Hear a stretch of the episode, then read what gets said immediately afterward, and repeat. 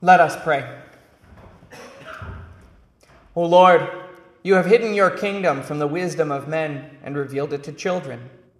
We thank you that you have made your salvation available through humble means and to humble people. We confess our own pride and offense. Let your kingdom be also for us. In Jesus' name, amen. Dear fellow redeemed, grace to you and peace from God our Father and our Lord and Savior, Jesus Christ. Amen. The text for our meditation this morning is the Holy Gospel appointed for the feast of St. Michael and all angels from the, the Apostle St. Matthew, the 18th chapter, beginning with the first verse. Please rise in Jesus' name. At that time, the disciples came to Jesus, saying, Who then is greatest in the kingdom of heaven? Then Jesus called a little child to him, set him in the midst of them, and said, Assuredly I say to you, unless you are converted and become as little children, you will by no means enter the kingdom of heaven. Therefore, whoever humbles himself as this little child is the greatest in the kingdom of heaven. Whoever receives one little child like this in my name receives me. But whoever causes one of these little ones who believe in me to sin, it would be better for him if a millstone were hung around his neck and he were drowned in the depth of the sea. Woe to the world because of offenses, for offenses must come, but woe to that man by whom the offense comes. If your hand or foot causes you to sin, cut it off and cast it from you. It is better for you to enter into life lame or maimed rather than having two hands or two feet to be cast into the everlasting fire. And if your eye causes you to sin, pluck it out and cast it from you. It is better for you to enter into life with one eye rather than having two eyes to be cast into hellfire. Take heed that you do not despise one of these little ones, for I say to you that in heaven their angels always see the face of my Father who is in heaven. For the Son of Man has come to save that which was lost. This is the holy gospel of our Lord and Savior, Jesus Christ. These are your words, Heavenly Father. Sanctify us in the truth. Your word is truth. Amen. You may be seated. Human beings are hardwired to care about children. Even before sin entered the world, God gave man and woman the blessing be fruitful and multiply. And after sin, God declared how salvation would come through the seed of the woman who would crush the serpent's head. Throughout Scripture, children are repeatedly called a blessing to parents, and barrenness or lack of children is cause to mourn. The blessing of children, however, is attacked by Satan also throughout Scripture. He knew it would be by a child that his kingdom would be overthrown. And somehow he has managed to convince swaths of human cultures in history that they would be doing something good, even righteous, through the deaths of children, whether in the cult of Molech, a false god of the Ammonites, or in the name of a nation's security, as in the, in the actions of Pharaoh and Herod, ordering the deaths of certain children. In our current American culture, we might consider the parallel of abortion, which is a popular form of birth control. In the midst of the attacks of the devil in this spiritual warfare against children, we can be comforted by the promise of angels, so often connected to children in our thinking, because Jesus says, In heaven, their angels always see the face of my Father who is in heaven. There's a very comforting evening hymn. My children know it, for I have sung its prayer many times over their beds. My loved ones, Rest securely, for God this night will surely from peril guard your heads. Sweet mercies may he send you, and bid his hosts attend you, and through the night watch o'er your beds. Jesus further teaches whoever humbles himself as this little child is the greatest in the kingdom of heaven. In this, Jesus teaches us who we must be and what we must value.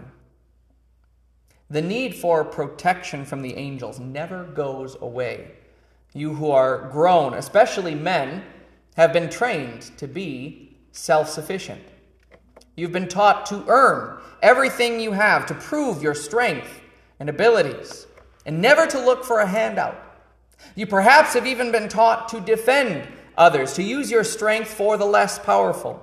And this is biblical too, for the book of Proverbs says, Open your mouth for the mute for the rights of all who are destitute. Open your mouth, judge righteously, defend the rights of the poor and needy. But there is a way in which even this attitude causes us to look down on those less fortunate, less capable than we are. We ascribe greatness to the one who can defend, not to the defenseless. The disciples, as they went along with Jesus, probably didn't give a second thought to this child who was among them.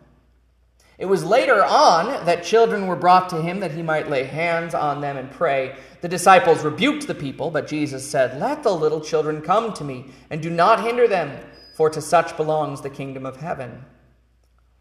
This was a lesson it would take the disciples a while to learn. We can laugh at the disciples for this, of course, but we should also then be ready to laugh at ourselves. How often aren't you slow to learn? How many times do lessons have to be repeated for you before they sink in? And this, you see, is exactly the point. As soon as we think, oh, I've got it, that's when we're furthest from it. That's when we need to get it the most. The disciples arguing about who was the greatest, hoping Jesus would give them a list of qualifications that each of them could put under his own name, had lost sight of what the kingdom of heaven was at all. This is not a kingdom that advances by force and sword. The weapons of this kingdom are the means of grace ordained by God, the sword of the Spirit, which is the word of God. This sword is living and active, sharper than any two edged sword, piercing to the division of soul and spirit, of joints and of marrow, and discerning the thought and intentions of the heart and no creature is hidden from his sight, but all are naked and exposed to the eyes of him to whom we must give an account. In case you haven't seen the old Disney film The Sword in the Stone, it retells a portion of the legend of King Arthur, specifically how he was exalted to become king. The legend says there was a sword lodged in a stone, and whoever was able to pull it free would be the rightful king of England. Strong men tried and failed. Champions and knights were powerless to make that sword budge even an inch. But this little child, this small, worthless servant boy, pulled it free with ease. The magic in the sword, or the divine blessing connected to it, selected him. The problem is, we still want to put the reason that he was chosen into his own character. Arthur was pure of heart or just or kind or something. We even try to acclaim the virtue of humility as though whoever is really humble is therefore worthy of greatness. But this all misses entirely the point that Jesus makes when he says, Whoever humbles himself like this child is the greatest in the kingdom of heaven. Salvation, you see, and greatness in the kingdom of God does not depend on any inner characteristic or identity. No part of who you are will save you except insofar as you are a child of God. What makes you who you are? Is it your kindness, your strength, your abilities? I hate to break it to you, but I have seen all sorts of these characteristics fade away rapidly from people. Age, trauma, or even just a change in the occasions of life can make all of these things go away. There's a famous case of a man named Phineas Gage, a railroad worker who, before his accident, was a kind and well liked man. But a railroad spike was launched up through his face and the front part of his brain, swiftly lobotomizing him. He survived for several years after, but he was different. Because of the damage to his frontal lobe, he was more irritable, mean spirited, even cruel. Many people who knew him said that he was not the same Phineas Gage after the accident. But is it the brain that makes you who you are? No, not in your essential part. In fact, nothing in what people see of you is who you essentially are. There are characteristics that people like, and probably some that people don't like as much, but what makes you who you are? It is that you are a child. A child is totally dependent upon his parents for everything. Certainly, he is learning independence, and he wants to exert his independence as much as he can as he grows, but he still relies entirely on mom and dad for whatever he has. You, therefore, must rely entirely on your heavenly Father for all that you have and for all that you are. Many people will try to control who they are, to alter who they are in order to feel more worthy. Some of this is not wrong in itself hard work, exercise, healthy eating, discipline. These are all morally neutral, even good things. But some of what people try is actually damaging and morally wrong abuse of drugs and alcohol, gender reassignment surgeries, behaviors that take a person away from their God given stations in life. But anything undertaken in order to make a person feel right before God, whatever it is, is ultimately doomed to fail and will actually turn a person's trust away from the rock of salvation. Unless you turn and become like children, Jesus said, you will never enter the kingdom of heaven. And stop trying to get there by yourself. A child, a little child, can't drive a car, and if he tries, it will certainly come to disaster. But if he accepts his assignment in the back seat, in the safe and secure car seat, while his father drives, he is more prepared to reach his destination safely. So, who you must be is dependent upon your heavenly Father. St. Paul perhaps phrases this the most clearly when he says in his letter to the Ephesians, For by grace you have been saved through faith, and this is not your own doing, it is the gift of God, not a result of works, so that no one may boast. The irony of the disciples' question, Who is greatest in the kingdom of heaven? The irony is that the true greatest was standing before them. He was the one whom they asked. Jesus, the only begotten Son of God is the King whom God sets on his throne in Zion. The psalmist warns the kings of the earth Kiss the Son, lest he be angry and you perish in the way, for his wrath is quickly kindled. Blessed are all who take refuge in him. Even that child that Jesus put before the disciples would be disobedient to his parents. He would grow and commit more and more sins. Only Jesus was perfectly obedient, the only one who earned the great inheritance of heaven. But in so doing, he earned it for that child. And he earned it for you as well. He took the punishment, the wrath for your sins, and he gives you his own perfection and greatness.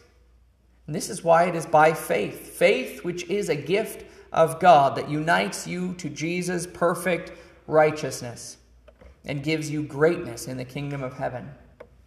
This is why Jesus answers his disciples with what he has done finally at the end. For the Son of Man came to save the lost. And therefore, you can also learn what we must value. It's not only for your own sake that you ought to learn where greatness comes from, but you should also not offend the little ones who belong to Jesus. He pronounces a harsh curse upon whoever causes one of these little ones who believe in me to sin. Take that seriously. Remember who it is that defends those children. Their angels have an audience before God. If you think of your own greatness, think of the greatness of the angels who each time they appeared caused grown men, warriors, to fall and tremble in fear. And even more than this, they will testify before God how you have offended the ones that they guard. How do you cause this offense? Peer pressure or other ways of leading children to sin comes to mind. But there are passive ways you do this too. Think of your example. Do you teach children to value their own abilities more than they value the grace of God as you do? Statistics show, for example, that if parents don't prioritize going to church, the children will fall away. And this is especially so with fathers. If a father is not regularly in attendance at church and speaks about God's word in the home, the children are more likely to leave the church and never come back. It starts and ends with the family. But others have a powerful influence as well. Worshippers who complain about the noise of children will drive them away. Teachers who share false doctrine will incur guilt for themselves. Friends who lead children into sin multiply their own shame. And think beyond even those who are physically children and to anyone who might have less ability and honor than yourself and your duty towards them. St. Paul describes the way the Christian church is the body of Christ. On the contrary, the parts of the body that seem to be weaker are indispensable. And on those parts of the body that we think less honorable, we bestow the greater honor. And our unpresentable parts are treated with greater modesty, which our more presentable parts do not require. But God has so composed the body, giving greater honor to the part that lacked it, that there may be no division in the body, but that the members may have the same care for one another. If one member suffers, all suffer together. If one member is honored, all rejoice together. Suffering will come. Jesus says as much. But react to suffering in the right way. React with pain and anguish, which you share with the rest of the body. Don't join in the cause of suffering. In fact, any part of yourself that causes suffering or sin should be removed. Honor the weaker part, not the stronger. The stronger part of yourself will be the part that rebels more strongly against God. The stronger part of yourself will be the part that wants its own honor rather than receiving the honor of Christ. Value less what you do and value more what God has done for you. When you think about the strength of God's glorious angelic hosts, those who sang the Savior's birth, who once led an entire army blind into captivity, who sent Satan and his forces hurtling to the earth. What power do you think you have in comparison? What greatness do you think you can claim? God would have you learn to stop relying on yourself or exalting yourself. Instead, learn to trust entirely in one apart from yourself. And not only because that one is greater than you, but because that one who is greater than you humbled himself. When Peter, who still had not learned this lesson, tried to fight to defend his Lord in the Garden of Gethsemane, Jesus told him, Do you think that I cannot appeal to my Father, and he will at once send me more than twelve legions of angels? But he didn't need the angels, he needed to die. This was for you. And so now, when you are brought low, when you suffer, when you are helpless, your help comes from the Lord, who brings such great exaltation out of such low humility. It was when Jesus was in the depths of hell, dying on the cross, that he brought you up to the heights of heaven. You are therefore sanctified and united to Jesus by your baptism into his death, so that just as he was raised to life, you also have new life both now and in eternity. This humble life you lead now as a child of God, merely trusting in His guidance and strength and providence, means that God will bring you to eternal glory and greatness in the kingdom of heaven. Greatness which is a gift from Jesus' own merit for you. Amen. Glory be to the Father, and to the Son, and to the Holy Spirit, as it was in the beginning, is now, and ever shall be, forevermore. Amen.